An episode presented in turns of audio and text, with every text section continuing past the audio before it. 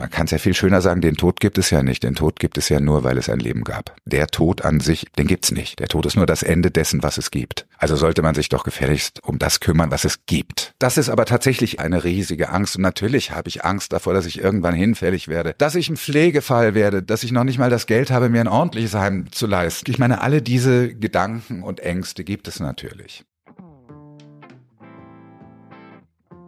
Hallo ihr Lieben, wie schön, dass ihr auch in dieser Woche wieder mit dabei seid. Herzlich willkommen zu einer neuen Folge von meinem Promi Talk Podcast Road to Glory. Mein heutiger Gast ist Heiko Deutschmann, der seine Karriere auf Berliner und Hamburger Theaterbühnen startete und seit Mitte der 90er Jahre zu den meistbeschäftigsten Schauspielern im deutschen Fernsehen zählt. In den vergangenen Jahrzehnten war er unter anderem mehrfach in Kultkrimireihen wie Tatort und Polizeiruf 110 oder in Inga Lindström-Verfilmungen zu sehen.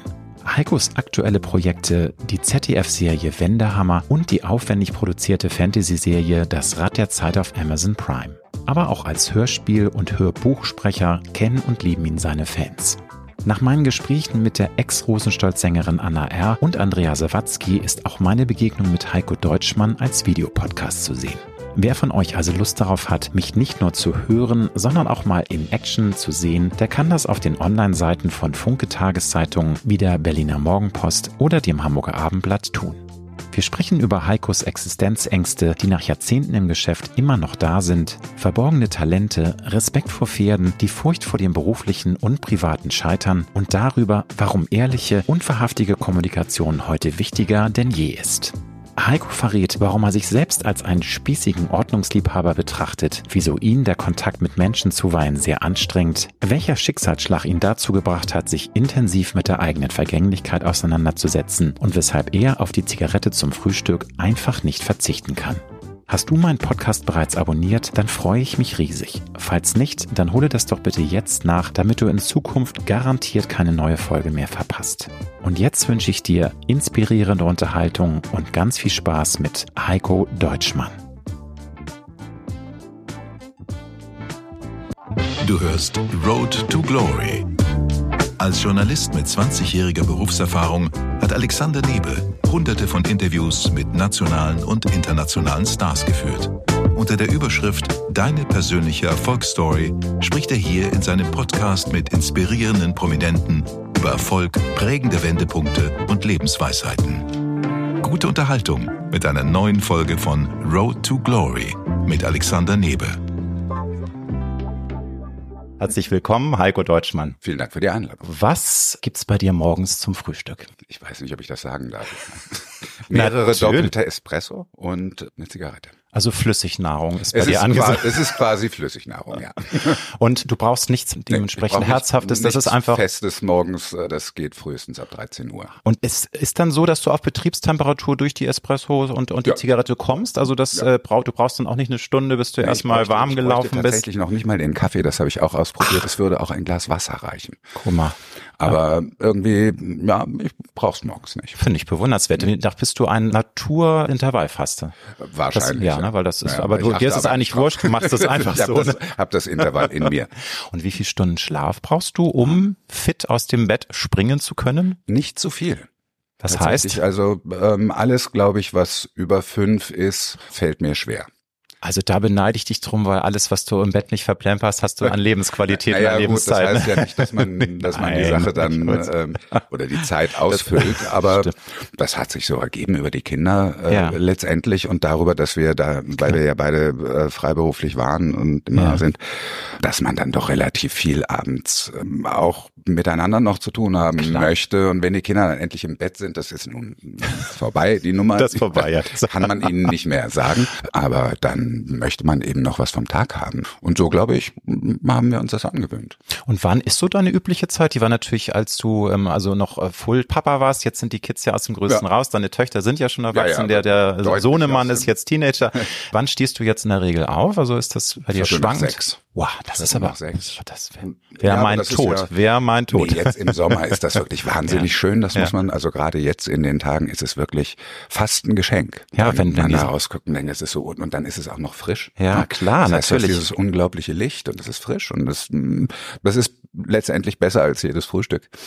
Geht aber auch gar nicht anders und deswegen mm, habe ich mir dann die Gedanken drüber gemacht. Nun hast du gesagt, du brauchst morgens nichts. Achtest du denn sonst generell auf eine bewusste, schrägstrich gesunde Ernährung? Natürlich mit den, ähm, finde ich, wichtigen auch Ausrutschern, den Guilty Pleasures. sonst würde das Leben ja gar keinen Sinn machen, wenn man nicht mal ein Gläschen Wein trinken kann und auch ja. mal was Leckeres essen kann. Aber ist das dir wichtig, gerade weil du ja auch ähm, wirklich so viel, auch, auch mit deiner Stimme arbeitest, immer full on point sein muss am Set. Äh, da muss man, glaube ich, schon auch äh, ein bisschen aufpassen, ne? Oder? Ja, ich glaube, es sind zwei Sachen. Es ist einmal natürlich, dass man ähm, in dem Beruf anfängt, sich Gedanken darüber zu machen, irgendwann relativ früh und dass man weiß, dass ja letztendlich jeder Überschwang am Abend morgens gebüßt werden muss.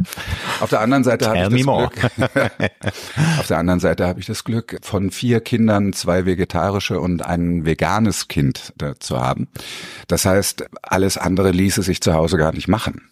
Also der Teenager, der nun dann 18 wird irgendwann, ähm, der kocht zwar für sich selber, der lebt vegan ähm, und das, da bin ich ihm sehr dankbar für, weil ich es durchaus teilweise für anstrengend halte, immer vegan zu kochen, weil ich irgendwann fallen mir keine Zutaten mehr ein. Da ist er aber auch tatsächlich wesentlich besser als ich und wesentlich, ähm, dem, dem fällt viel mehr ein. Der kümmert sich natürlich auch mehr darum. Aber darf ich danach, also der, der wohnt noch bei euch der und habt ihr sozusagen, also genau. die Küche wird dann so mal aufgeteilt und dann möchte ja. er mal vegan äh, walten ja. und manchmal kann, gibt's da auch wahrscheinlich Synergieeffekte, weil vegan ja, hat ja auch super leckere Sachen. Also Absolut. ich esse das auch manchmal. Absolut. Und, also, ich, äh, ich, esse auch gerne, was mhm. er kocht, mhm. mhm. äh, wenn ich zwischendrin auch kochen darf. Ähm, und das, äh, wie gesagt, funktioniert bei mir vegan nicht nicht so gut, weil ich wahnsinnig gerne mit Milchprodukten koche. Gut, das ist natürlich äh, also äh, No-Go für alle Veganer. So, ne? ne? Schade, also schade, schade. Kochen ohne Butter für mich ganz schwierig. Butter für mich auch wichtiger als Kaffee. Wir haben irgendwann mal haben wir so gescherzt und alle Kinder haben gesagt, ja du ohne Kaffee geht gar nicht. Und dann habe ich angefangen darüber nachzudenken, dachte mir, nee, das stimmt gar nicht. Ich glaube, was ich wirklich nicht vermissen könnte, wäre Butter. Ist halt der Geschmacksträger. Es, ist, es, es ist leider so, ich kann sie auch ohne was essen. Ich kann sie auch nur mit Käse essen. Ich kann sie immer essen. Herrlich. Nur nicht morgens um acht. Heiko, du hast äh, gerade zwei aktuelle ähm, Filmprojekte, mhm. die wir sehen können. Einmal die ZDF Dramedy Wendehammer, äh, ja. die äh, auf der ZDF Mediathek in der zweiten Staffel sehr erfolgreich läuft. Da äh, möchte ich heute nicht so gerne mit dir dr drüber reden, weil ich finde, natürlich hast du da die prägendere Rolle und es ist eine deutsche Produktion und äh, Amazon Prime, äh, da kann man auch ein bisschen drüber streiten, aber es ist jetzt, finde ich, einfach eine ganz tolle Sache, in so einer internationalen Big-Budget-Produktion ja. das Rad der Zeit mitzuwirken in der zweiten Staffel. Und das Ganze finde ich sehr faszinierend, weil das ist so eine, so eine Wow-Welt, die einen sehr mm. an Herr der Ringe erinnert. Man mm. wird mhm. äh, geflasht von den fantastischen Welten, von den düsteren Szenerien, von der Zauberkraft. Ja, ist also, weil es ist ja so, ne? Und ähm, ich meine, du hast in einem anderen Podcast erzählt, dass es, dass du dir gar nicht die Mühe machen möchtest, zu versuchen, die Geschichte nee. zu erklären, weil es zu kompliziert glaube, ist. aber in Deutschen 37 äh, Bücher. Eben, also das, so. da braucht man ein Tutorial, um ja. das überhaupt äh, Also was man gut, was man gut sagen kann, ja. ich glaube, das habe ich damals auch gesagt, es ist wie immer gut gegen böse. Und es ist, tatsächlich eine matriarchale Welt. Das ah, heißt, ja, ja. Das, ähm, guter die, Punkt, guter die Punkt. Macht. Und ich glaube tatsächlich, dass auch in der Serie der Bücher das das große Alleinstellungsmerkmal war mhm. und auch immer noch ist. Es mhm. ist eine matriarchale Welt und die Macht gehört den Frauen. Das ist absolut wichtiger und Punkt, finde ich. Das ist spannend. Mhm, das, das ist das auch ist zu merken. Durchaus, durchaus spannend. Aber hast du denn privat auch ein Herz für so Fantasy-Geschichten oder ist das gar nicht deins? Weil da gibt's ja so zwei Lager. Die einen sagen, äh, ich liebe es und ich könnte es aufsaugen und die anderen sagen, boah, nee, das ist ja. mir zu abgedreht. Und also das, lass es raus. Ich habe zu viel Fantasie für Fantasy. Ich kann, ich, ich mag's nicht. Ja, okay. Also du hast auch Herr der Ringe nicht gelesen und, äh, und doch, die, die Filme. Doch, ja, ich habe gerade Herr der Ringe noch gelesen. Also richtig, auch beruflich jetzt äh, eingesprochen nein, nein, war das nein, nicht, ne? Aber du hast das so privat gelesen, ne? 17 Mal gelesen. Weil du hast ja so. ganz viele auch ähm, Hörbücher eingesprochen, genau. deswegen genau. frage ich aber. Ja. ja, ja, aber da ist tatsächlich, glaube ich, mhm. kaum Fan, ein bisschen Fantasy, mhm. aber nicht viel mhm. Fantasy dabei gewesen. Ähm, ich habe Herr der Ringe gelesen mit ähm, abnehmender Begeisterung, das muss ich zugeben. Es zieht sich dann auch ein bisschen. Es zieht sich ein bisschen.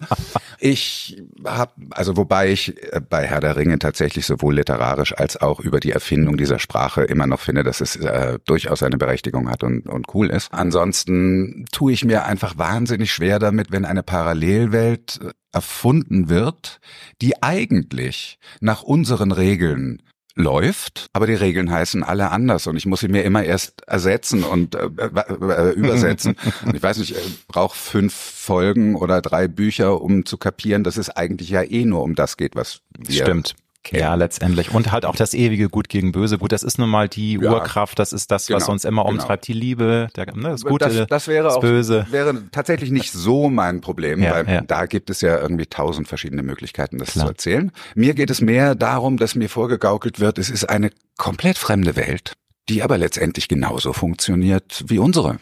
Und dann frage ich mich tatsächlich manchmal, warum erzählen wir da nicht Geschichten aus unserer Welt?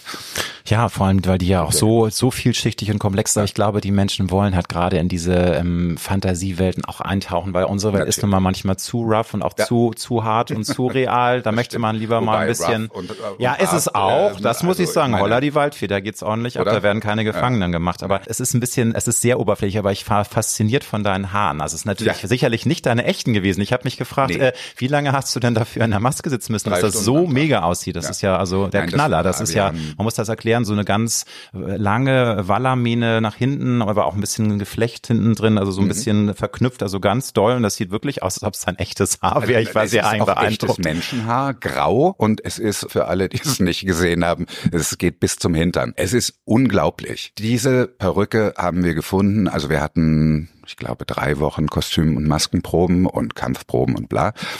Die haben sie gefunden, die kostet 12.000 Euro.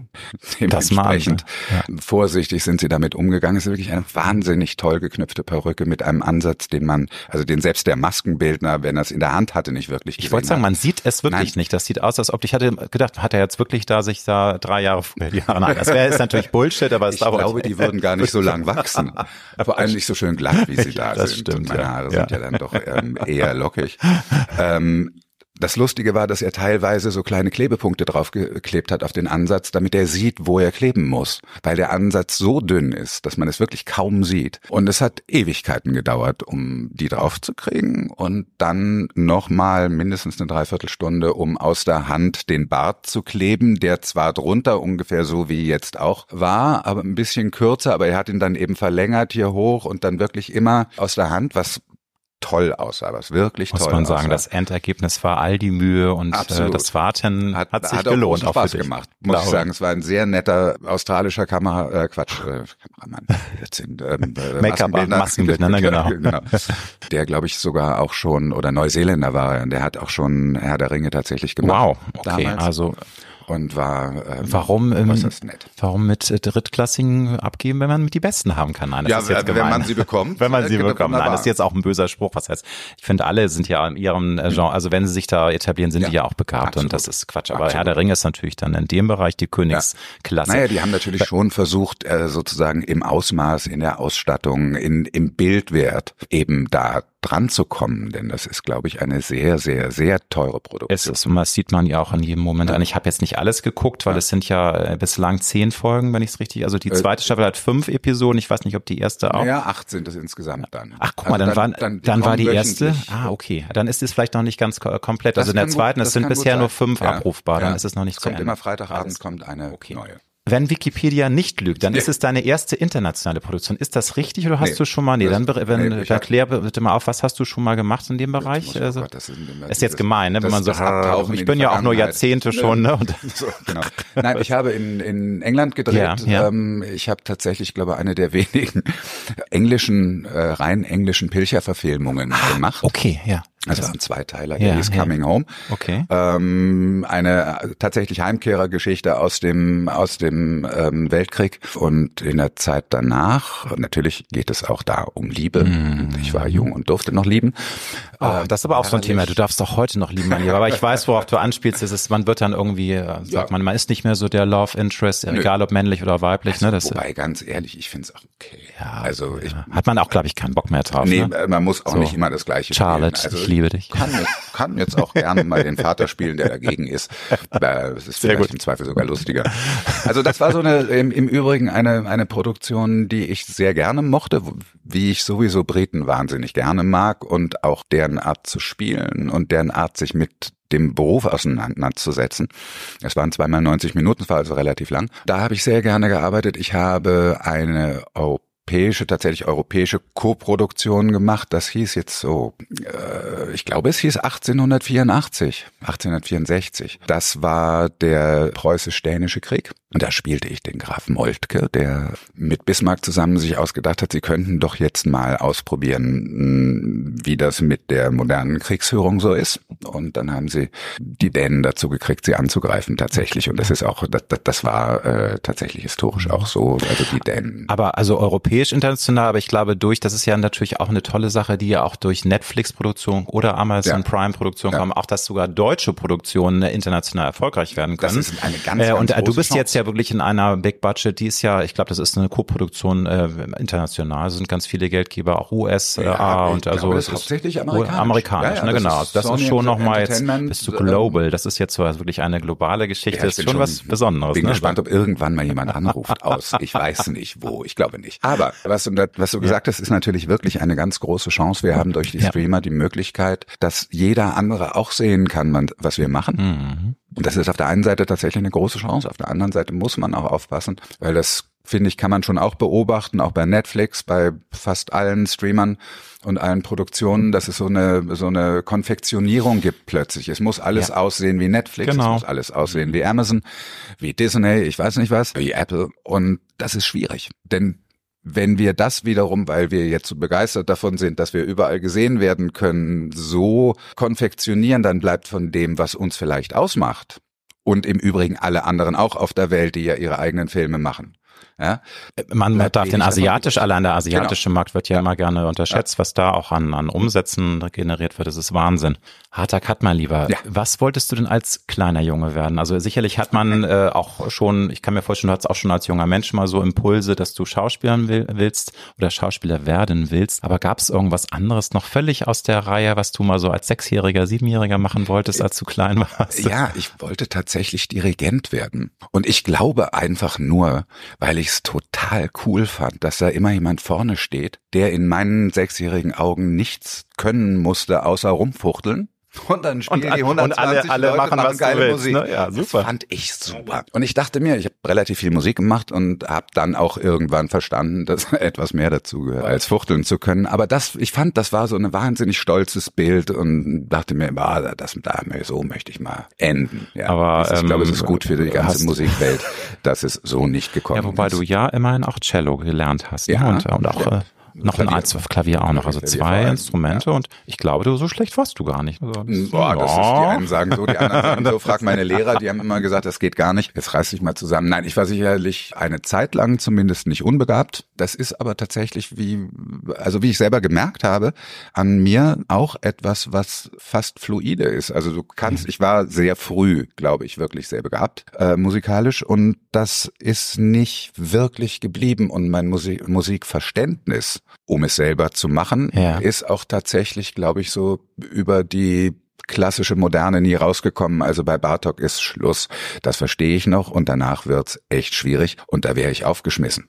Aber jetzt ganz direkt und etwas gemein gefragt, würdest du sagen, dass deine Eltern da auch fordernd waren? Sie wollten dich fördern, aber auch ein bisschen was aus dir herausholen? Weil ich glaube, wie die wenigsten Kinder wollen ja Klavier und Cello lernen. Es sei denn, sie sind wirklich so musikalisch das im Inneren. Das war bei dir, du wolltest, war das war dein Wunsch. So. Ich, ich ja? habe mit vier Ach, gesagt, ich will Klavier. Also das kam also, aus ne, dir. Da musste man den Stuhl noch ganz hochkurbeln, weil äh, den? genau, das war so ein bisschen Kilroy. Ähm, nee, ich wollte unbedingt Klavier äh, lernen. Nun muss man dazu sagen, meine Mutter spielte Klavier. Es gab bei uns Deswegen, das ist natürlich der Hintergrund von wegen, ach, ne? Und genau, das Kind also, muss doch gefördert werden. Ja, das weiß ich gar nicht, ob mhm sie das so sehr bewogen hat. Sie selber spielte wahnsinnig gerne Klavier und es gab eben ein Klavier im Haus. Das heißt, das macht die Sache schon sehr niederschwellig. Ja, also du gehst vorbei, machst und Mutter sagt, kannst du nicht mehr aufwarten, so. Und irgendwann habe ich, ich weiß wirklich nicht mehr warum, aber ich habe irgendwas gehört und habe gesagt, das will ich auch spielen können. Habe auch versucht, das dann irgendwie mir rauszufuseln, wie das geht. Und dann habe ich Unterricht bekommen und das hat dann eben in den ersten Jahren wirklich sehr, sehr gut geklappt. Da mussten meine Eltern auch gar nicht drängen. Also das war äh, am Anfang, glaube ich, wirklich ein Wunsch von mir, der ebenso rätselhaft wie er kam auch wieder verschwand. auch wieder äh, verabschiedet. Aber wie das bei Kindern auch dann ist, die sind ja. natürlich dann schnell auch von anderen genau. äh, spannenden genau. Impulsen genau. des Lebens genau. verlockt und, genau. und entdecken neue Spiele. Ja, und meine Eltern haben dann allerdings tatsächlich gut, aber das ist dann wahrscheinlich auch der Job von Eltern, mache ich auch, muss ich zugeben, bis zu einem gewissen Punkt gesagt, nee, komm, mach mal ruhig ja. noch weiter. Das ist schön, wenn du spielst, das ist, ne? Und du wirst es nie missen wollen später. Und da haben sie natürlich recht gehabt. Ich habe dann irgendwann aufgehört, aber ich habe nach einer Zeit aufgehört, wo alles das, was ich mal gelernt habe, nicht wieder ganz verschwindet. Ich meine, wenn ich mich jetzt an Klavier setzen würde, wäre ich natürlich ein Idiot, aber es würde nicht lange äh, dauern. Ich wollte sagen, das ist so wie, also so ganz verlernt man das, glaube ich, nein, nie. Genauso nein. wie äh, Schwimmen und Radfahren, das ist genau, so dann in dir drin. Du hast so das Grundrüstzeug. Ja. glaube ich, ja. man hat einfach dann eine gewisse Vorstellung. Ich habe eher das Problem, dass meine Vorstellung davon, wie man es können sollte, mich abhält, ist Du hast einen zu hohen zu Anspruch an genau, dich selbst. einen zu hohen Anspruch an mich selbst. Das ist nie gut. Wie haben dich deine Eltern generell geprägt? Was haben sie dir so mitgegeben? Weil hier die älteste, frag äh, 100 ja. Leute, jeder sagt dir was anderes. Und die einen sagen, es war alles super so. Natürlich gibt's auch immer Phasen, wo man sagt, oh Mama, Papa, bitte geht mir nicht auf die Nerven. Ich möchte meinen eigenen Weg gehen. Also es gibt da ja ganze Vorlagen auch für Filme, für Bücher, für Romane, die Tochter, Mutter, Vater, Sohn, ja. Familienverflechtung. Ähm, Wie war es bei dir? Was haben deine Eltern dir mitgegeben? Wie haben sich geprägt? Also was sie mir, was sie mir sicherlich mitgegeben haben, ist,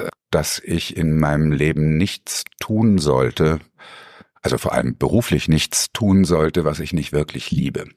Also ich hatte einen Vater, der ein unglaublich vernarrter Arzt war, ein wahnsinnig guter Arzt war eigentlich war die Klinik sein Zuhause und seine Familie. Er war wirklich relativ selten anwesend, wenn dann waren es am Sonntag und auch dann Handys gab's ja Nee, aber, aber, dann war, hat er irgendwelche Fachmagazine wahrscheinlich gelesen, sich weiter ja, also nee, irgendwas oder, oder ging das Telefon, er war schon wieder, und hat schon wieder äh, operiert. Ja, es ist natürlich Na? zweischneidig, weil einerseits ist es mega schön, genau. wenn man seinen Job liebt, ja. aber wenn natürlich dann ne, die Familie so ein bisschen hinten ansteht, ist es ja dann wieder schade. Aber und trotzdem das, merkst du natürlich als Kind, dass ihn etwas inspiriert ja. oder dass ihn etwas hält an dem Beruf, was er nicht loslassen kann. Und das ist schon auch ein Vorteil, auch wenn das so tatsächlich bei uns nie zum Gespräch kam. Ganz im Gegenteil, meine Eltern waren wirklich nicht begeistert, als ich gesagt habe, ich finde es doch jetzt einfach naheliegend, dass ich Schauspieler werde. Hä? Warum?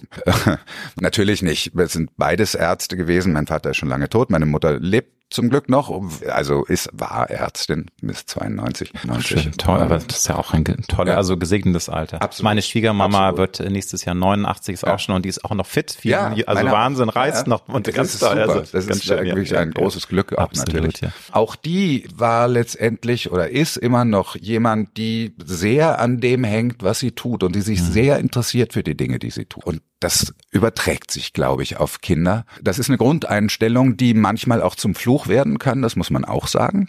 Aber da können die nichts dafür. Also das wird, da würde ich Ihnen zumindest nicht, nicht auf die Rechnung schreiben. Das Nein, aber es finde ich auch was Wunderbares. Also das, was du jetzt sagst, ist ja eigentlich das Beste, was Eltern einem mitgeben ja. können, so ein Bewusstsein, ja. weil also wie viel, es gibt so viele Menschen, die hassen das, was sie tun und ja, kommen aus dieser Falle nicht mehr raus, haben ihre finanziellen Absolut. Verpflichtungen und Absolut. jetzt sitzen sie schön in der, ne, und müssen das dann Absolut. durchziehen. Das, das ist dumm. Weil eben mal studieren neu ist halt schwierig mit zwei Kindern, ne, und irgendwie Mieten zahlen und also das ist halt blöd.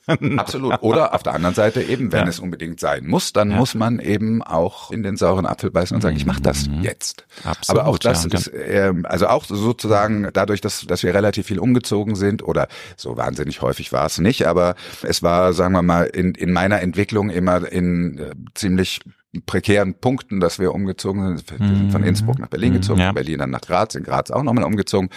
Und, und ähm, Berlin war immer in deinem Herzen, du wolltest dann genau. wieder zurück ne? und dann dachte ja, was soll ich hier auf dem Dorf? Ne? Ja, no offense. Dorf wäre ja schön gewesen. das, also Graz in den Anfang der 70er Jahre war, weiß ich nicht, 200 Jahre zurück. Das war wirklich ein... ein es war eine ähm, Zeitreise. es war eine absolute Zeitreise. Nein, was ich meinte war, ja, bitte. dass man dadurch natürlich eben auch lernt, sich in neuen Situationen zu adaptieren. Und dass das das war dein Beispiel, wenn man jetzt sagt, mit zwei Kindern, man muss dringend genau, nochmal studieren, das, ja. dann sollte man das gefälligst auch tun und dann sollte man das auch wirklich annehmen. Mhm. Auch und, wenn es äh, aus der Komfortzone äh, komplett ja, raustreten bedeutet so. und du musst eben dann genau. auch wirklich auch wie ein blöder arbeiten, du musst genau. einen Job noch annehmen, um das ja. überhaupt zu stemmen. Ne? Und das ist Aber du lernst natürlich durch solche Schritte und wie gesagt, mein Vater ist ja dann eben immer wenn wir umgezogen sind, auch wieder neu an ein Krankenhaus gekommen, hat da wieder was aufgebaut, ist dann weg, um was anderes aufzubauen. So, mhm. du lernst, dass es eigentlich immer vorwärts geht und dass man durch so eine Entscheidung sich nicht aus der Welt entscheidet, sondern Nein. es ist vielleicht eine andere Welt. Und wenn man wirklich der Meinung ist, dass man das will, dann sollte man das tun. Und es gibt häufig auch äh, mehr Lösungen, als einem ja. ähm, vielleicht auf ja. den ersten Moment ja. äh, sich einem erschließt. Also man ist häufig so frustriert und denkt, genau. oh Gott, das kann ja nie was werden. Aber wenn man versucht, sich, ich meine, locker machen ist dann so, so ein dahin ähm, gesprochen, weil viele haben natürlich dann diesen Druck und Stress und sagen sich, oh Gott, mein Leben stellt sich auf den Kopf. Aber es gibt für alles oder für fast alles eine Lösung. Es sei denn, du hast eine tödliche Krankheit, da gibt's leider keine Lösung für. Das ist dann wirklich Schicksalsschlag und ein anderes aber Thema. Aber das hat man sich ja auch nicht selber ausgesucht. Ich wollte sagen, das ist dann aber ich würde auch nicht sagen locker machen, ich würde nee. sagen, man muss sich bewegen. Ja. Und ich ja. glaube, dass hm. Ziele oft erst mit der Bewegung kommen. Also man kann, weiß schon ungefähr, in welche Himmelsrichtung man geht. Aber schöner Satz, finde ich. Na, aber ähm, schöne Lebensweisheit. ja, man muss sich bewegen, sonst ja, äh, ja. wird man die Ziele nicht, nicht sehen. Ob man sie dann erreicht, ist immer eine Frage. Das Leben ist Bewegung, das ist Veränderung. Würdest du sagen, dass du dich relativ schnell angenommen hast, so wie du bist, weil ich glaube, gerade wenn man in einem kreativen Beruf arbeitet, wenn man Schauspieler wird, dann ist man ja extrem auch durchlässig, man hadert auch mit sich, man ist sehr selbstkritisch, wie du schon sagst, auch mhm. mit dem Instrumentenspielen. Hat das lang gedauert oder bist du schon länger in der Lage zu sagen, doch, also ich, ich mag mich, dir, ich mag abgeschlossen ist. Du, das kann ja sein, das ist ja, deswegen frage ich dich ja, das, also ist, nee, äh, das ist wo ist denn dein Sache. Stand? Ja. Das ist, mhm. das ist eine schwierige Sache. Das Älterwerden hilft extrem. Wir haben ja in, in dem Beruf das Problem, dass es eigentlich zwei Bilder gibt. Es gibt das Selbstbild und das Fremdbild. Mit dem Fremdbild ähm, verdient man Geld und selbst wenn es einem nicht passt, ist es im Zweifel ab und an gut bezahlt. Mhm. Darüber sollte man sich auch nicht beklagen. Alleine ja. das zu kapieren, hat mich, naja, 10 bis 15 Jahre gekostet. Mm, und das Selbstbild, dass man eben, für das man selber verantwortlich ist, das zu verändern ist noch viel schwieriger als das Fremdbild letztendlich, ja. weil es ja immer überlagert, überlagert wird von der ähm, Wirkung, die man nach außen hat. Und man arbeitet ja immer mit der Wirkung auch. Das heißt, es mischt sich dann so. Und da ich kenne viele und ich kann auch nicht behaupten, dass es mir nicht schon auch passiert wäre, dass man sich dann hinter dem Fremdbild versteckt. Mhm um sich selbst nicht entwickeln zu müssen, sozusagen. Das geht nicht lange gut ja. oder ging bei mir nicht lange gut. Aber wie gesagt, jetzt, wo ich langsam hochbetagt bin. Ach, Heiko, jetzt ja, kokettierst jetzt du aber, hören, ja, nein. Genau, nein. doch, ich bin Österreich. nein, nein, aber du nein, weißt ja, also das, äh, und wenn ich höre, dass deine Mama 92 ist, also ich glaube, dann hast du noch so viele Jahrzehnte vor dir, ne, und pass mal auf. Ja, die hat nicht so viel geraucht wie ich. Naja, also gut. Ähm, aber, ja, äh, solltest du vielleicht das mal überdenken, mal lieber. Ja, das, aber da bin ich, kommst du dich dann dein Guilty Pleasure. genau. Thema. Genau, da kann ich ja nicht mehr frühstücken. Das, das wäre schrecklich. Nein, glaube tatsächlich, dass wenn man so lange im Beruf ist, und wenn man dann auch tatsächlich so viele, sagen wir mal, Interessen hat, wie ich mhm. immer hatte, mhm. wahrscheinlich auch aus einer Rastlosigkeit raus oder weil ich sonst ganz, ich bin auch ganz schnell gelangweilt von Dingen. Das, damit hat das sicherlich auch was zu tun. Dann sind ja. das wieder so Fluchtbewegungen, die muss ja. man, das gehört ja alles zum Selbstbild dazu, wie man das in, in die Hand kriegt. Und da hilft einem natürlich, wenn man so lange in dem Beruf ist oder so lange am Leben ist auch schon, weil man nicht, weil man nicht mehr alles erreichen muss. Stimmt. Man Und es zeigt sich auch da merkwürdigerweise in dem Moment, wo man es nicht mehr erreichen muss, ist es manchmal da. Ja, manchmal kommt, bekommt man aber auch dann die Dinge, die man sich lange gewünscht hat, ja. die bekommt man dann, wenn man sie eigentlich gar ja. nicht mehr möchte. Ne? Wie du genau. das ist ja genau das ja, Neue. Das wird, also, äh, aber das ist auch das Leben, finde ich. Man, so man freut sich ja, darüber, aber man denkt, so. aber so richtig ganz doll dran war ich jetzt nicht mehr. Genau, und, und also man freut sich schon, aber wahrscheinlich wäre man dann auch irgendwie vor 30 Jahren irgendwie hätte man Salto rückwärts gedreht und jetzt äh, ist man einfach ein bisschen geerdeter und findet es toll, aber nicht mehr so wie, ne? So nee, aber äh, das Verrückte ist natürlich, dass man vor 30 Jahren alles dran gesetzt hat, es zu erreichen ja. und halt wahnsinnig geworden ist, depressiv geworden ist darüber, dass man es nicht kriegt, allen anderen die Schuld gegeben hat dafür. Ja. Plötzlich ähm, bekommt man es und weiß gar nicht. Und dann denkt man, ach guck mal, das ist jetzt aber auch cool. So eigentlich ich habe mich gar nicht angestrengt. Also wenn ich was auch faszinierend finde am Älterwerden, ist so, dass einem immer bewusster wird, wie wenig planbar das Leben mhm. ist. Also natürlich können wir viele Dinge in Wege und Kanäle leiten, versuchen das so ein bisschen mhm. zu bewegen, aber eigentlich schlägt uns das Leben ja immer wieder ja. mal eine lange Nase und sagt, Dach, dachtest du, ne? Dachtest ja, du, aber genau, nee, nee, nix da, ne? So, genau. Noch versuch's nochmal anders, ne? Aber wann hast du denn es auch geschafft, dich mit der Unsicherheit deines Berufs zu arrangieren? Weil das muss man auch immer wieder äh, sagen, wenn du nicht eine sagen wir mal, eine Jahresengagement an einer äh, dollen Theaterbühne in Deutschland hast, dann bist du einfach Freelancer und ja. du weißt nie, wie oft das Telefon klingelt, wie viel Drehbücher du kriegst. Das ist, glaube ich, wenn man jung ist, ist das noch so part of the game. Da kann man wahrscheinlich auch noch sich besser darauf einstellen, weil irgendwann, wenn man älter wird und diffamiert, ist es auch eine Belastung. Wie Absolut. bist du damit umgegangen, die vielen Jahre? Immer Ganz wieder einfach. mit Also weg ist ja. das erst, seitdem drei von vier Kindern aus dem Haus sind und selber leben können. Wirklich. Das ist ähm, ja, ja. auch, also ich erachte es prinzipiell als großes Glück, dass ich von meinem Beruf, so wie ich gelebt habe, überhaupt leben konnte. Ja. Mit letztendlich vier Kindern aus zwei Beziehungen.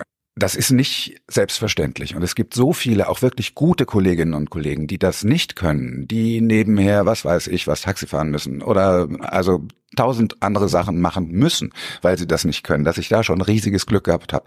Und trotzdem sind die existenziellen Ängste immer da auch, auch wenn man Glück hat. Und natürlich gab es auch, ich werde ich nie vergessen, irgendwie als ich angefangen habe zu drehen, was relativ spät war, weil ich ja lange am Theater war, tatsächlich. Da sind natürlich die existenziellen Ängste nicht so da, weil man ja tatsächlich monatlich bezahlt wird. Das ist jetzt nicht übermäßig viel, aber man weiß es einzuteilen und man kann sich dann Zeit an, das geht alles.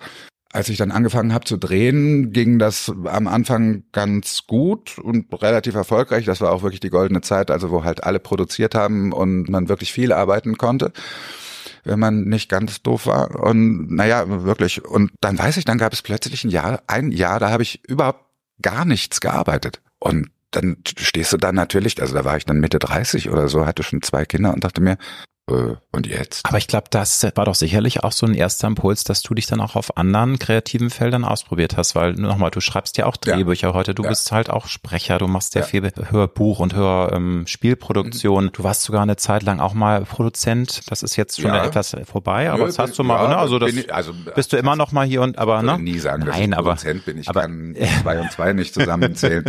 aber ähm, du, also du hast dich auf anderen Spielfeldern. das ist richtig. Wobei ganz viele dieser Interessen, die ich habe und hatte, hatte und habe, tatsächlich da waren schon. Und mir natürlich so ein Jahr, in dem dann gar nichts kam, die Zeit gegeben hat, auch mich damit zu beschäftigen und im Übrigen auch die Ernsthaftigkeit zu sagen, okay, wenn jetzt überhaupt nichts mehr passiert, kann ja sein, dass ich irgendwie, keine ja, Ahnung, einfach immer, immer der Plan B, genau. aus der, aus der mhm. Zentrifuge. Was machst du denn dann? Mhm. Was interessiert dich wirklich? Was, wo könnt, wo siehst du dich wo? So und und nachdem das Erzählen äh, sehr lange schon etwas war, was mich interessiert hat, ging es dann Richtung äh, Richtung Drehbuchschreiben, weil ich immer noch dachte, dass das sozusagen etwas ist, was man auch mit dem Schauspielerberuf natürlich ganz gut Klar, kombinieren kann. Natürlich, ne, das ist ja eine ähm, eine Welt. Natürlich sind es völlig verschiedene Arten der ja, kreativen ja, Arbeit, das kann man absolut, nicht vergleichen, aber absolut. es ist aus einem Universum zumindest. Ja, ne? Genau. Du hast jetzt nicht nochmal Arzt studiert. Ja, nee, das das wäre auch echt ganz schön lang gewesen. Dann wäre ich, jetzt ja, wahrscheinlich gerade fertig. Aber äh, ich, also ich habe ja schon mit sehr vielen mhm. Schauspielerinnen und Schauspielern gesprochen und ich höre immer wieder, das ist einfach eine Beruf, es ist nicht nur ein Beruf, es ist eine Berufung, es ist einfach so viel wert, äh, auch die ganze Entbehrung. Aber magst du mir mal erzählen, was dich ein wenig nervt an diesem Beruf? Also ich glaube, du könntest jetzt aus dem Stegreif mir 20 Sachen erzählen, äh, warum du immer wieder das gerne machst. Aber es gibt ja auch, abgesehen von diesem Freelancer-Druck, mhm. den man hat, was gibt's da noch, was dich manchmal stört und wo du sagst, naja, der, dieser Freelancer-Druck ist ja letztendlich kleines Zeichen für ein großes Problem in dem Beruf. Das wird sich nie ändern lassen.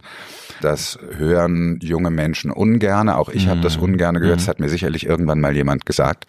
Ich habe sofort verdrängt und vergessen. Das war mir eigentlich auch ja, nicht so wichtig, als ich klein war. Das ist die, dass man nicht selbstbestimmt ist. Du bist als Schauspieler immer weisungsgebunden. Das hat seine Berechtigung, denn es ist ein Teamwork und man muss mit mhm. anderen zusammenarbeiten, aber du bist letztendlich, ich meine, du kannst dich natürlich auf die Bühne stellen und es so schlecht spielen, dass es sich keiner anguckt. Das ist aber dann eine Verweigerung, die dich selbst umbringt, weil dann wirst du dort nicht mehr spielen. Das heißt, letztendlich musst du spielen, was für gut befunden wird, sowohl inhaltlich als auch künstlerisch. Das empfinde ich oder empfand ich, das hat dann auch mit, glaube ich, mit Lebensaltern zu tun, ab so einem bestimmten Punkt, ab 40, 45 durchaus schwierig, denn ich lasse mir wahnsinnig ungerne immer alles vorschreiben. Nicht, dass ich denken würde, ich könnte es besser. Nein, aber ich, ich weiß, es ich besser. Hm. Ne? Aber äh, wenn man tatsächlich, naja, das ist auch so lustig. Früher habe ich immer gedacht, boah, ich würde wahnsinnig gerne mal was dazu sagen und man hat mich nie gelassen. Jetzt bin ich so alt, dass teilweise die jungen Regisseurinnen und Regisseure dann kommen und sagen, sag mal, wie findest du das? Ich denke mir, das hättest du mich ja vor 30 Jahren fragen können. Wären wir gleich alt ja, gewesen. Ja. Hätten wir wahrscheinlich den gleichen Geschmack gehabt. Ja. Ne? Also das ist das, was ich meine. Du bist mhm. äh, letztendlich, das ist jetzt eine böse Beschreibung, die ich nicht ganz so meine, aber bist du eben Material. Und das auszuhalten. Da hat jeder seine eigenen Mechanismen, aber das ist schwierig. Gibt es die Leute, die das äh, mit einem vielleicht übersteigerten Selbstbild wettmachen, dann gibt es die Leute, die sich um andere Dinge kümmern, für andere Dinge interessieren und dann natürlich auch langsam davon wegkommen oder versuchen, das eben, so wie ich das versucht habe mit der Drehbuchschreiberei, zu kombinieren, indem ich, wenn ich eben schreibe, zumindest bis es um, um dann um die äh, Finanzierung geht, erstmal mein eigener Herr bin. Das ist, finde ich, auch was ganz Wunderbares. Also wobei natürlich, ich bin jetzt mal so als Beispiel eine One-Man-Show. Klar, jetzt mhm. bin ich mit, arbeite ich mit Funke zusammen, aber ich war viele Jahre wirklich Freelancer, Redakteur. Natürlich ist man da im gewissen Sinne auch weisungs, wie nennt man das? Weisungs Weisungsgebunden. Gebunden war das Wort, genau. Weil du bist abhängig auch wieder von den Arbeit, also von den genau. Auftraggebern. Also du kannst nicht sagen, ich bin so autark, dass äh, wenn ich nicht Auftraggeber habe, die das Nein. Produkt abnehmen, hast du ein Problem. Und insofern, aber trotzdem ist es schon mal schön, dass du halt als One-Man-Show nicht mehr dann noch einen Chefredakteur Redakteur vor dir hast. Ich habe ja. halt auch jahrelang in Redaktion ja. gearbeitet und das ja. ist schon mal was wert. Und ich glaube, das macht schon was. Ne? zumindest probieren, wenn das, was genau. du probiert hast, dann genau. ankommt und Absolut. die Leute wollen das nicht sehen oder wollen das nicht lesen oder wollen das nicht hören, dann muss man was anderes muss man machen. Das ist, justieren. das ist verständlich, aber es ist nicht ja. so, dass morgen schon jemand kommt und sagt, du machst das so und der andere sagt, du machst das so und das kann man ja gar nicht zusammenschneiden, das geht ja, wie sieht der denn wieder aus? weißt du, so, du denkst immer, lass. Wie gehst du mit Fehlschlägen und Enttäuschungen um? Und damit meine ich jetzt gar nicht nur äh, beruflicher Natur. Wir kennen das ja alle. Es gibt Dinge, die man auch privat äh, sich wünscht, die an denen man arbeitet, auf die man hinarbeitet. Ähm, kannst du jetzt so ganz ähm, universell versuchen zu beantworten, weil jeder reagiert ja anders auf, auf wirklich schlechte Nachrichten, auf böse Enttäuschungen die einen vergraben sich, die anderen reden. Wie, wie gehst du damit um als? Ja, ich glaube, ich habe äh, da kein wirklich gutes Mittel, aber also es hilft mir, aber für die anderen ist das schwierig. Ich bin gehört zu denen, die sich vergraben, die stumm werden, die lange an so einem Kloß schlucken das ist sehr unangenehm für die mir nächsten, liebsten Menschen, das weiß ich. Ich versuche es auch zu ändern tatsächlich, aber manchmal in wirklich schweren Situationen, die es ja in den unterschiedlichsten Ausprägungen gibt, ist es mir manchmal tatsächlich nicht gegeben. Ich erkenne mich da, ähm, wobei ich das auch inzwischen gelernt habe. Da muss ich auch mhm. meinem Mann großen Dankeschön raussenden, weil genau. der provoziert mich da. Also manchmal ja. denke ich auch, ah, oh, das nervt mich jetzt und das macht mich in dem Moment auch wütend, aber im Nachhinein bin ich dann doch froh, dass er meine Schale durchbrochen hat ja, ja, und dass absolut. ich mich dann ihm anvertraue genau. und ich auch mit ihm ihm reden ja. kann und dann hilft das auch. Ja. Aber es ist erstmal so eine Grumpy-Phase, wo ich mich auch einbuddel und erstmal, und wenn es auch mal, dass ich mal heule oder wütend bin und auch mal schreie im Auto und sage, Mist und ein blödes genau. Universum. Ne? Und, genau. Also da sind wir wahrscheinlich relativ ähnlich da. Aber ich, das wäre das zweite gewesen, was ich gesagt hätte. Die Familie ist dann natürlich, wenn man das mal überstanden hat, also wenn man mal sozusagen aus dem ganz tiefen Tief raus ist, immer eine großartige Hilfe. Und da muss ich auch ehrlich sagen, habe ich so tolle Menschen um mich bis zum Jüngsten. Das ist eine große Stütze. Die sagen auch manchmal, hier komm jetzt, du kannst jetzt mal wieder reden, was ist denn eigentlich los mit dir? Und dann ist dann das die eigenen Kinder, die man ja jetzt sowieso nicht mehr so häufig sieht, weil sie aus dem Haus sind, wenn die das dann schon sagen, dann merke ich, hm, Stichwort Familie und Nachwuchs. Du hast ja zwei Töchter, die in deine Fußstapfen treten. Ja. Das ist natürlich jetzt auch wieder eine bunte Frage, aber ich finde das so charmant, weil du hast gesagt, dass deine Eltern erstmal ein bisschen schlucken mussten mit deiner Entscheidung, Schauspieler zu werden. War es dann ein Moment, dass du da auch so eine Ambivalenz hattest und dachtest, einerseits freut mich das und ich finde das toll, aber manchmal denke ich auch, Mensch, Kinders, überlegt euch das. Und gab es da auch tatsächlich nochmal Gespräch, wo du sagst, ich kann euch nur unterstützen, aber ihr müsst wissen, Papa hat es am eigenen Leib erfahren, das ist auch manchmal ganz schön hart und ganz schön hartes Brot. Oder wie das, war das? Das musste ich nicht tun, weil sie ja mit uns immer in diesem Beruf aufgewachsen sind. Ja. Das heißt, die haben ja mitgekriegt, wie das ist, wenn Dinge, die zugesagt sind, plötzlich nicht funktionieren. Wenn man ja gerade kein Geld hat, ne? wenn man ganz lange weg ist. Und wenn man so will, ist vielleicht der einzige Fehler, den ich aber keinen Fehler finde, den wir gemacht haben, dass wir immer weil wir natürlich immer unterwegs waren, versucht haben, den Kindern klarzumachen, wir lieben diesen Beruf so, dass wir eben auch weg sein müssen, weil er uns woanders hinführt und trotzdem versuchen natürlich viel da zu sein. Also ihnen die Liebe zu diesem Beruf immer vorgelebt haben. Das macht es dann natürlich auch schwierig, kritisch drüber nachzudenken. Aber sie sind natürlich mit einer großen Vorbildung aufgewachsen und als die dann gesagt haben, sie wollen es machen, da denkt man natürlich als erstes, oh nee, komm, wie langweilig wäre es so ein, weiß ich nicht, was ein Biologe wäre, einfach eine Biologin wäre einfach viel cooler, weil das kenne ich nicht, die könnte mir was erzählen. Wenn es jetzt eine Kollegin ist, äh, ist es natürlich super und ich freue mich über beide, weil sie das beide sehr, sehr toll machen.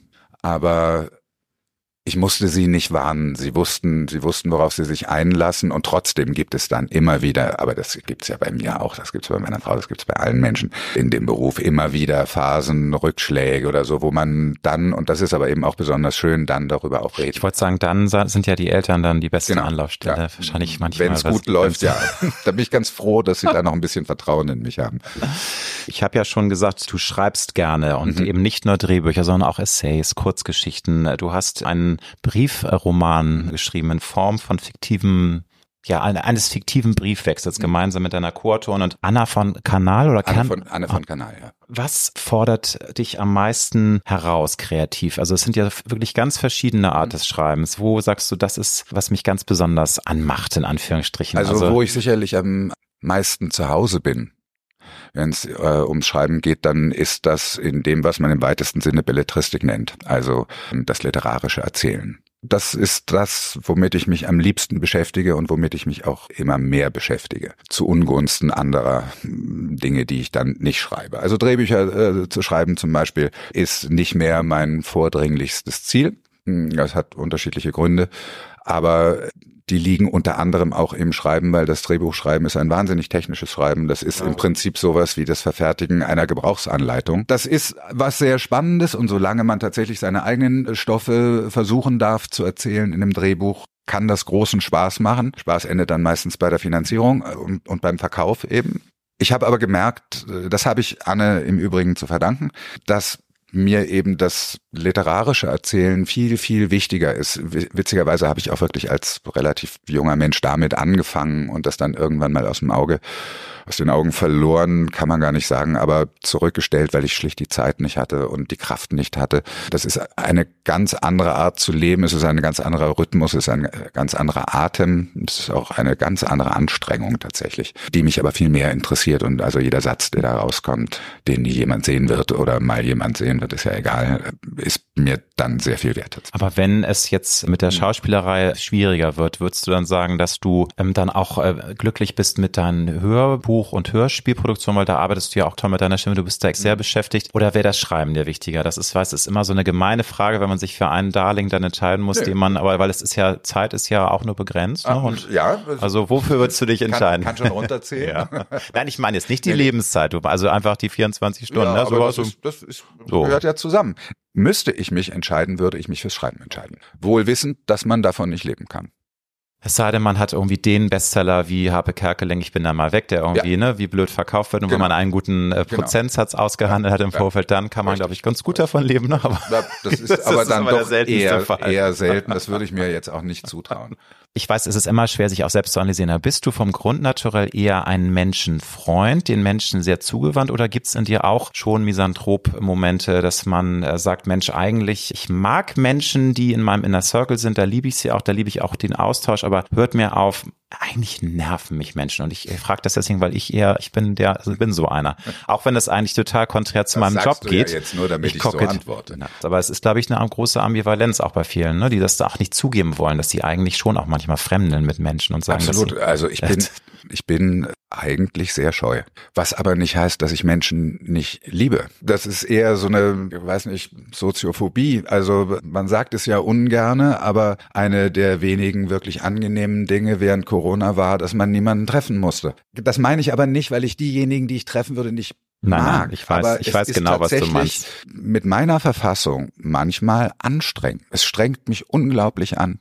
Und das heißt nicht, dass Treffen nicht trotzdem toll sein können und man kommt raus und sagt, Mann, warum strengst du dich so an? Du hast so viel mitgenommen. Ja, aber die Scheu, die Angst davor, die gibt es bei mir von Anfang an und ich glaube tatsächlich, dass die mit auch schuld ist, dass ich auf die Bühne gegangen bin, weil die Bühne ist ja ein geschützter Raum. Das heißt, du weißt tatsächlich jeden Tag, wen du da triffst, um welche Zeit, was der genau zu dir sagt und was du da, ne? Also es ist extrem reglementiert. Es tut also es bringt dich niemand um, tun alle nur so. Und du kriegst dafür auch noch Applaus. Niemand äh, redet dazwischen, zumindest normalerweise nicht. Das ist eigentlich ein wahnsinnig gutes Bild für das, wie es mir geht. Ich bin zu scheu, um mich mit Menschen ganz normal zu unterhalten, kann aber, ähm, weiß ich nicht, was Monologe auf der Bühne halten. Was war im Rückblick die radikalste Entscheidung, die du in deinem Leben gefällt hast? Also, wo man sagt, Mensch, da war ich schon sehr mutig. Da bin ich tatsächlich einen Schritt gegangen, der also sagen wir mal so, wir können ja den Superlativ rausnehmen. Wenn es wirklich um meine Entscheidungen ging, dann war zum Beispiel eine wirklich prägnante Entscheidung für lange Zeit, also es waren dann zehn Jahre, das Theater zu verlassen. Da war ich äh, letztendlich, seitdem ich angefangen hatte zu studieren, habe ich ja auch äh, tatsächlich nebenher am Theater bald gespielt hier an der Schaubühne. Und dann habe ich irgendwann, keine Ahnung, 92 oder 93, ähm, ist mir das wirklich auf den Zeiger gegangen. Da hatte das Theater sich dann auch in einer Art und Weise begonnen, sich zu verändern, auf eine ähm, formale Ebene zu kommen, die wenig inhaltlich, wenig politisch, wenig gesellschaftspolitisch war. Und das hat mich alles plötzlich überhaupt nicht mehr interessiert. Und ich habe mir gedacht, wenn ich jetzt noch zehn Jahre irgendwie in, in der Maschine ein kleines Rädchen bin oder auch ein größeres Rädchen, dann werde ich traurig. Und dann habe ich gesagt, nee, dann lasse ich das jetzt. Damals im Übrigen wollte ich eigentlich, wie man sich das so denkt, wenn man so jung ist, wollte ich eigentlich nur noch schreiben. Also das war schon früher ein Ja, ich hatte zwei Kinder und wollte nur noch schreiben, ich Idiot. Aber ich konnte es natürlich nicht machen, weil ich hatte zwei kleine Kinder und musste Geld verdienen. Also das wäre tatsächlich wahrscheinlich auch sozusagen eine gute Ausfahrt gewesen. Nur hätte ich dann zumindest ein sehr gutes Manuskript in der Tasche haben müssen, um zu sagen, okay, komm, dann lass uns gucken, dass man, dass es da weitergeht, denn sonst kriegt man natürlich auch den äh, das Feedback nicht. Nee, und das wäre tatsächlich auch freier Fall dann gewesen. Also ja. du hättest dann ja auch eher auch irgendwelchen anderen Jobs, also du hättest es ja gar nicht nur schreiben, das geht nee, ja gar nee, nicht. Du musst ich ja hätte Geld dann eben irgendwas anderes machen. Ne? Genau, genau, das habe ich ja gemacht. Genau, ich habe genau. angefangen zu drehen. Das war genau die Zeit, wo das dann sozusagen nahe lag und ich mir dachte, Mann, da verdient man aber viel Geld. Denkt man ja dann immer, wenn man vom Theater kommt, da kann ich doch, weiß ich nicht was, äh, wenn ich zwei Tage im Monat drehe, dann können wir davon leben und ich kann noch ein bisschen schreiben, habe ja genügend Zeit. Ja, zwei Tage im Monat drehen ist sehr lustig. Erst gibt's nicht. Also entweder dreht man viel oder man dreht gar nicht. Und wenn man das dann hoch oder runter rechnet, dann bleibt so viel auch gar nicht mehr davon übrig. Aber das, äh, da haben wir angefangen. Das zum Beispiel war, glaube ich, wirklich eine prägnante Entscheidung. Was macht dir Angst? Die Angst äh, läuft immer mit. Also es ist ein, ein Gefühl, was man nie so ganz abschütteln kann. Ich nicht. Ich kann, toi, toi, toi, glaube ich, ganz gut damit umgehen mittlerweile. Also man hat ja so seine Coping Mechanisms. Ich frage das, weil ich von mir behaupte, dass ich natürlich auch Traumata habe, äh, auch aus der Kindheit und mich auch Ängste umtreiben, trotzdem versuche relativ angstfrei, mhm. das heißt nicht irgendwie kopflos oder mhm. leichtsinnig, mhm. aber versuchen angstfrei durchs ja. Leben zu gehen, weil das schon was Befreites ist. Aber man kommt Absolut. da nicht immer aus seiner Haut. Aber okay. ist das bei dir auch manchmal so eine Bestrebung oder sind das bei dir auch dann so die klassischen Ängste, die wir alle haben, auch dass das irgendwie die Menschheit zu blöd ist zu überleben oder sind das andere diffuse Ängste oder äh, was, was meinst du mit die Ängste, die dich so umtreiben? Ähm, das ist eine riesige Angst davor zu scheitern. Das ist gar nicht diffus. Das ist, Aber du bist ja, äh, du kannst ja gar nicht mehr scheitern. Ich würde den Satz dann einfach nur in die Vergangenheit setzen, der gescheitert bin. Denn auch das weiß man nicht. Natürlich hat man, oder gibt es sehr, sehr andere Menschen gehören dazu.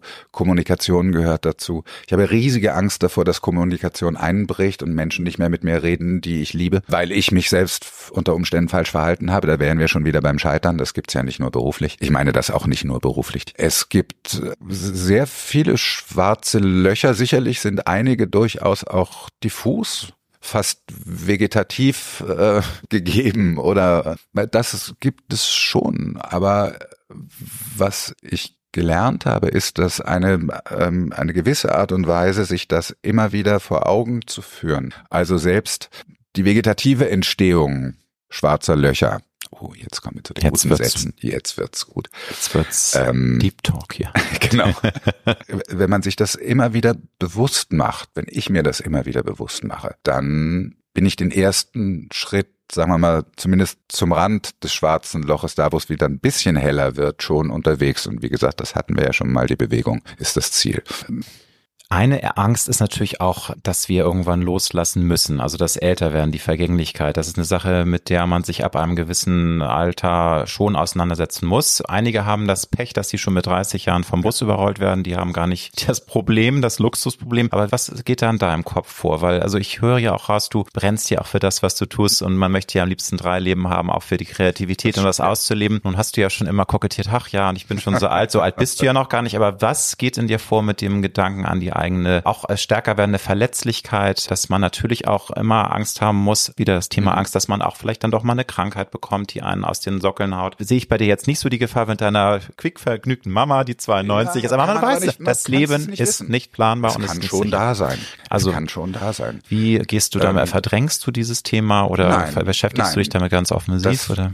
Ich beschäftige mich momentan tatsächlich offensiv damit, weil meine Co-Autorin und Freundin Anne von Kanal vor einem Jahr gestorben ist an einer wirklich widerlichen Krankheit, die ALS heißt. Das war tatsächlich hart. Wir waren sehr gut befreundet und ich habe sie auch tatsächlich bis fast zum letzten Tag begleiten können. Das berührt mich sehr, weil ich habe da Hochachtung vor. Ich weiß nicht, ich würde es auch gerne machen wollen, wenn es soweit kommt, aber ich hm. weiß nicht, ob ich die Kraft dazu hätte, hm. weil ich glaube, viele scheitern daran, weil es so schmerzhaft ist. Ja, man scheitert auch tatsächlich jeden Moment daran, weil es ja eine Unauflösbarkeit gibt, weil es tatsächlich auf einen Punkt zugeht und der ist fast berechenbar. Das ist so die eine Sache, dass ich mich mit dem nicht mehr sein an sich und mit auch mit dem mit der Tatsache, dass das sehr schnell passieren kann, tatsächlich beschäftige seitdem und auch sehr sehr konkret und sehr ausführlich. Das andere, was mich anbelangt, also was mich persönlich und körperlich und noch im Leben anbelangt, glaube ich, händlich wie die meisten. Ich mache Vorsorgeuntersuchungen, wann immer sie nötig sind. Ich versuche, soweit ich meine Nikotinsucht, um das auch gleich klarzustellen, ähm, also das ist, eine, das ist die, die Sucht. Ne? Also das, du hast jetzt auch keine, es gibt ja diese Ersatz-Menthol-Zigaretten, die aber das, nee, wenn dann the real, real ja, thing. Ne? Genau. Und ansonsten versucht man sich natürlich darauf vorzubereiten, indem einem langsam klar wird, oder andersrum, man kann es ja viel schöner sagen, den Tod gibt es ja nicht. Den Tod gibt es ja nur, weil es ein Leben gab. Der Tod an sich, den gibt's nicht. Der Tod ist nur das Ende dessen, was es gibt. Also sollte man sich doch gefälligst um das kümmern, was es gibt. Das ist äh, leider nicht von mir, sondern von Ludwig Wittgenstein. Aber sehr, sehr schön. aber sehr ich habe jetzt ich hab ein bisschen in eigenen Worten versucht zu verpacken. Genau. Das ist aber tatsächlich etwas, was ich, was ich auch, denn auch das ist ja eine riesige Angst. Und natürlich habe ich Angst davor, dass ich irgendwann hinfällig werde, dass ich ein Pflegefall werde, dass ich noch nicht mal das Geld habe, mir ein ordentliches Heim zu leisten. Ne? Ich meine, alle diese Gedanken und Ängste gibt es natürlich. Auch Angst vor Einsamkeit, wobei manchmal ist hier selbst gewählt, muss man sagen. Es gibt auch Menschen, die brauchen natürlich. keine anderen, die ja. sind ja. selbst gewählt einsam, aber einige sind es ja nicht freiwillig. Ja, das sind dann es gibt aber auch ne? Menschen, die denken ihr ganzes Leben lang, sie bräuchten niemanden und wenn es ihnen dann schlecht geht, haben sie niemanden und sind wahnsinnig schlecht gelaunt. Davon kenne ich auch. Karma einige. is a bitch, kann man nur sagen. ja, das ist auch ein schöner Satz. Das ist, ich kenne tatsächlich einige ältere Herrschaften, die immer behauptet haben, sie bräuchten keine Kinder und sie bräuchten keine Kollegen oder was weiß ich was und die ganz schön schlecht gelaunt sind jetzt, weil sie nämlich auch niemanden haben. Tja. Ja. Gibt es ein Talent, du hast ja viele Talente, dass du aus irgendwelchen Gründen auch immer verkümmern lassen musstest? Irgendwas, was wir noch nicht wussten, was Heiko Deutschmann außer den vielen Dingen, die er, von denen er schon gesprochen hat, auch noch kann? Oder ist das, ich meine, du, eigentlich ist es eine blöde Frage, weil du hast ja schon unglaublich viele Sachen. Also einige haben ja nicht ansatzweise so, so ein Ja, aber das sind ja alles Sachen, ne? die letztendlich Ja, die letztendlich aus, aus, ja, das stimmt. Ja, das stimmt. Du hast jetzt kein Jodeldiplom und bist genau. kein Atomphysiker, aber würde auch also Nee, Was? wenn, dann käme aus einer ähnlichen Ecke. Das sind dann aber andere, andere Interessen. Ja. Also ich hätte zum Beispiel, wäre ich nicht Schauspieler geworden, hätte das nicht geklappt, weil ich habe das ja relativ blauäugig angestellt. Ich habe mich an einer Schule beworben und ja. bin da genommen worden. Hätte auch sein können, dass die sagen, spinnst du, mach was ordentliches. Dann wäre ich vielleicht Architekt geworden. Das also, äh, ist also Dinge wie Form mhm. und Inhalt und der Zusammenhang der beiden interessiert mich sehr. Das ist jetzt aber kein, keine Ahnung, ob ich da Talent habe oder no, aber es geht mehr darum, das schon, wäre ein, du hast da noch Interesse. eine, ja, eine Sache, die dich ja. begeistert, ja. die dich interessiert, ne? Und es wäre, ist sicherlich ein guter Arzt an mir verloren gegangen. Das würde mein Vater jetzt gerne ah. hören, dass ich es einmal zugebe. ja, aber wie ähm, kommst du zu, also das sagst du jetzt, weil du glaubst, dass... Ich glaube, ähm, dass das Wichtigste bei Ärzten so wie ich das beobachte, bei sehr vielen Menschen, vor allem als Negativbeispiel die Nähe zu Menschen ja. ist und die Nähe auch zu dem Leid, das sie erfahren. Ja. Und ich glaube, dass Empathie, man mit dieser genau, Empathie, die glaube, viele nicht dass haben. man mit dieser Nähe tatsächlich sehr große Kräfte ähm, anstoßen kann. Also mein Vater konnte das. Und ich glaube, ich habe ein Stückchen von dem mitbekommen und hätte, wenn ich klug genug gewesen wäre, das zu studieren, was ich wahrscheinlich nicht gewesen wäre, weil man 200.000 Muskeln auswendig lernen, ist schon eine harte ist Angelegenheit. Und wenn man danach dann immer noch ein guter Mensch sein will, wird es noch schwieriger. Ich verstehe das Aber alles. Ich hatte auch, also ich habe es auch tatsächlich nie überlegt. Ich wusste, meine Eltern sind Ärzte, das mache ich nicht, weil dann gibt's ja nur noch Ärzte am Tisch, ist ja furchtbar. Ich finde aber das sehr gut, dass du das sagst, weil es gibt sicherlich brillante Ärzte, die aber Fachidioten sind, ja. die einfach das, was, also sie können mit der Anatomie sind sie Götter, aber sie haben das ja. nicht das kleine einmal an. Sie ja. sind kalt wie ein Stein und haben überhaupt gar keine Empathie und, und sie machen äh, mehr kaputt letztendlich, ja, ähm, als sie gut machen können. Aber da gibt's glaube ich mehr als einem ja, Liebes. Ne? Deswegen ne? also von meine ich, das sind, also das Negativbeispiel dessen ist tatsächlich ist, weiter verbreitet. Stimmt. Äh, wie häufig.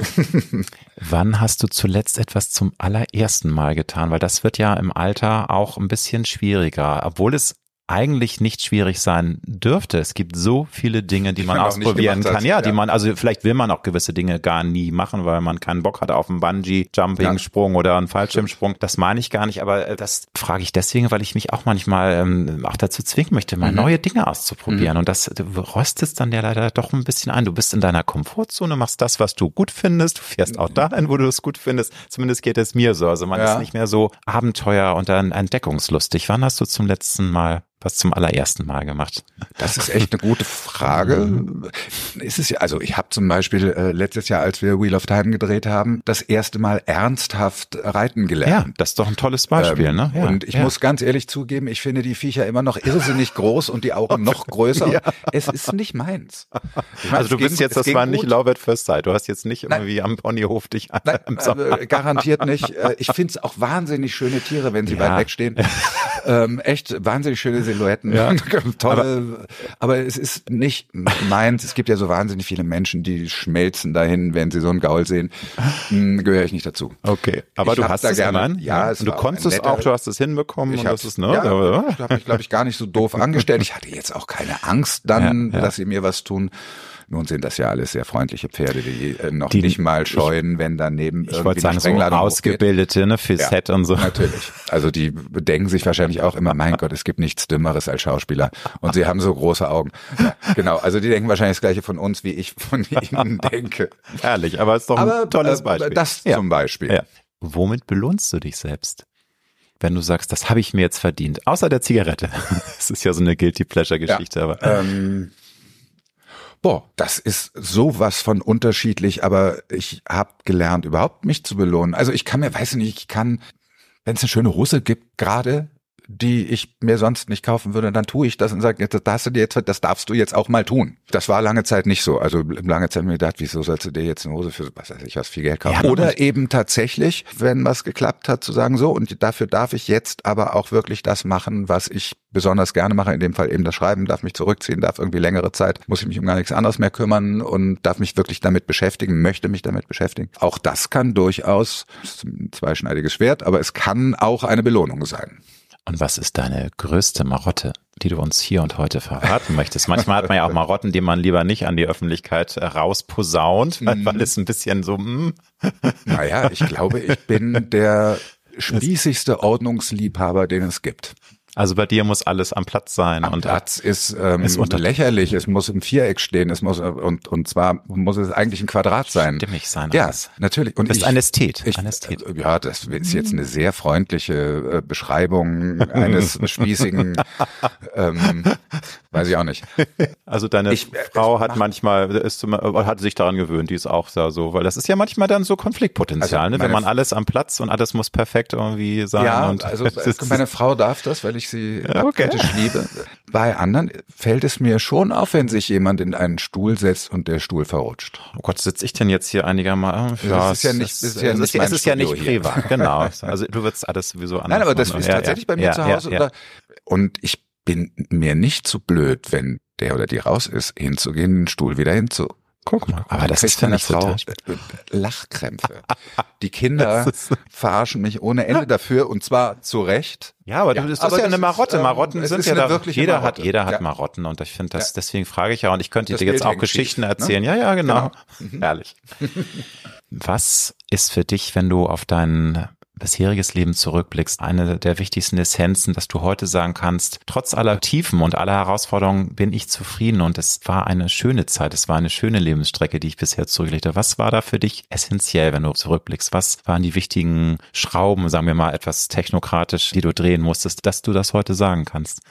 Ich glaube, dass tatsächlich die Basis dafür, dass ich das ab und an sagen kann, die Existenz meiner Kinder ist. Das ist für mich mhm. das größte Wunder, der größte Auftrag und die größte Freude.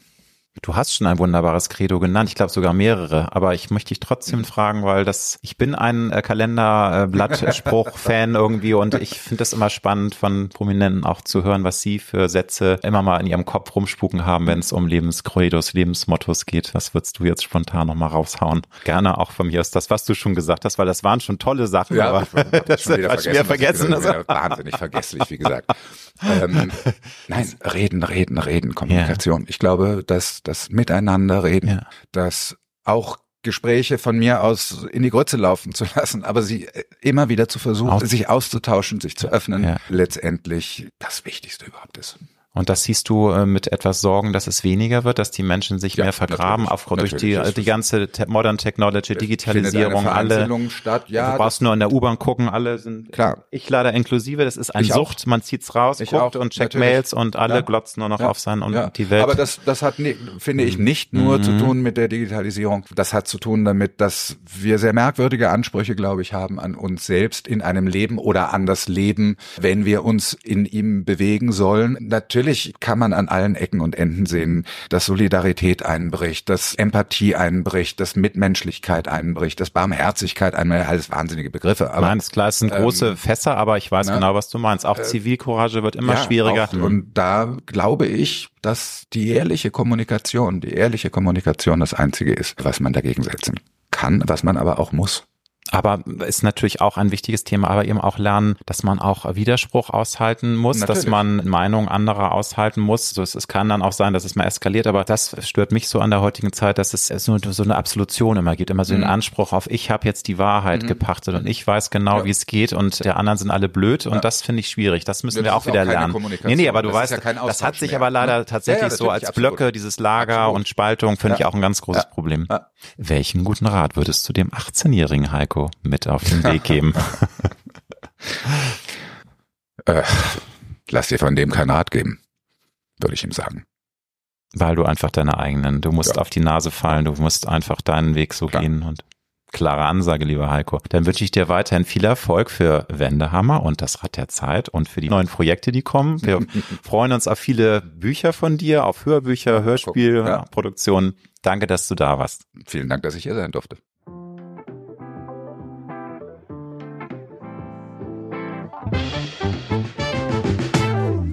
Das war Road to Glory. Wir hoffen sehr, dass es dir gefallen hat. Wenn du auch zukünftig keine Folge verpassen möchtest, dann abonniere jetzt diesen Podcast. Wir freuen uns, wenn du ihn weiterempfiehlst und auf Apple Podcast bewertest.